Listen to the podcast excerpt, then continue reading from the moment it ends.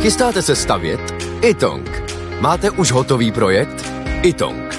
Nejdřív projekt mít, potom rychle zdít. Zašlete nám projekt vašeho domu na www.xela.cz lomeno itong. Již během několika dnů můžete mít bezplatně výpis materiálu potřebného pro vaši stavbu. Itong. Řešení vašeho domu od sklepa až po střechu. Nejdřív poradíme, potom postavíte. Itong. Domov na prvním místě. Jak lidem i veřejným institucím pomůže ten režim nouzového stavu? Můžete být konkrétní? Pokusím se být konkrétní. V zásadě tak, jak pomáhá už dodnes, protože ten nouzový stav už tady máme více než měsíc. A tím, že pomáhá, vidíme každý den, protože ačkoliv tady máme neuvěřitelné množství uprchlíků, počet, na který, který jsme si ani nedokázali představit, ani žádné bezpečnostní a krizové plány si nikdy nepočítali, tak nevidíme, že by tady v okolí nastal nějaký chaos. To znamená, nouzový stav pomáhá. A co se týče těch konkrétních, konkrétních opatření, víme, že hejtmani, starostové mají mnohem rychlejší pravomoci zasahovat a řešit.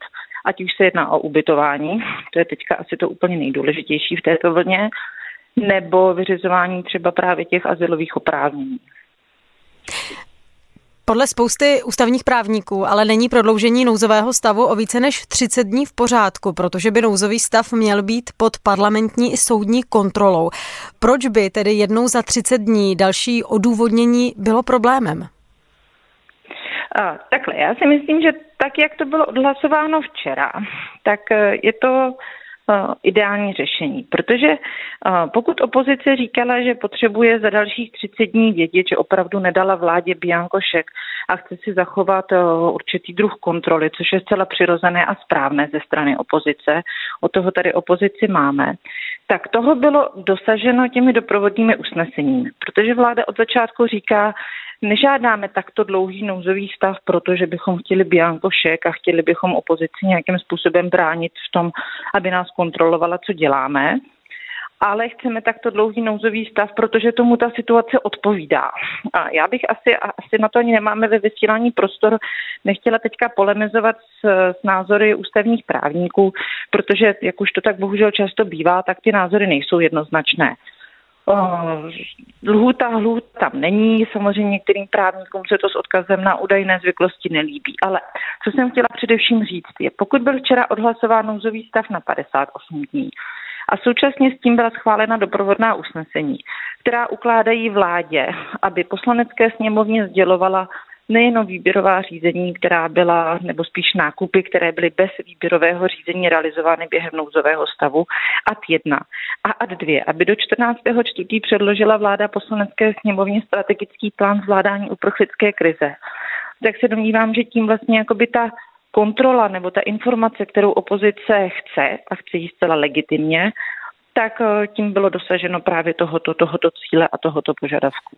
Přesto neobáváte se toho, že by mohl spor o vyhlašování nouzového stavu skončit u ústavního soudu? Hmm, asi to není o obavě, protože pokud eh, něco rozhoduje ústavní soud, tak si dovolím říct, že je to asi jako dobře pro všechny, protože ústava je psána v nějaké době a nemůže myslet na všechny okolnosti jako vyhlášení války nebo podobná migrační krize. Ale já osobně subjektivně se neobávám toho, že by ústavní soud považoval toto rozhodnutí za nesprávné, protože řekněme si, kdy jindy, kdy jindy je nouzový stav potřeba, než v okamžiku války. Předseda SPD Tomio Okamura včera ostře vystoupil proti vyhlášení nouzového stavu a ve svém vystoupení taky kritizoval vládu, která podle něj pomáhá Ukrajincům na úkor Čechů. Jak vnímáte takovou rétoriku v tak složité době? Není trochu nebezpečná? Já už jsem se k tomu vyjadřovala a úplně s vámi souhlasím, je nebezpečná.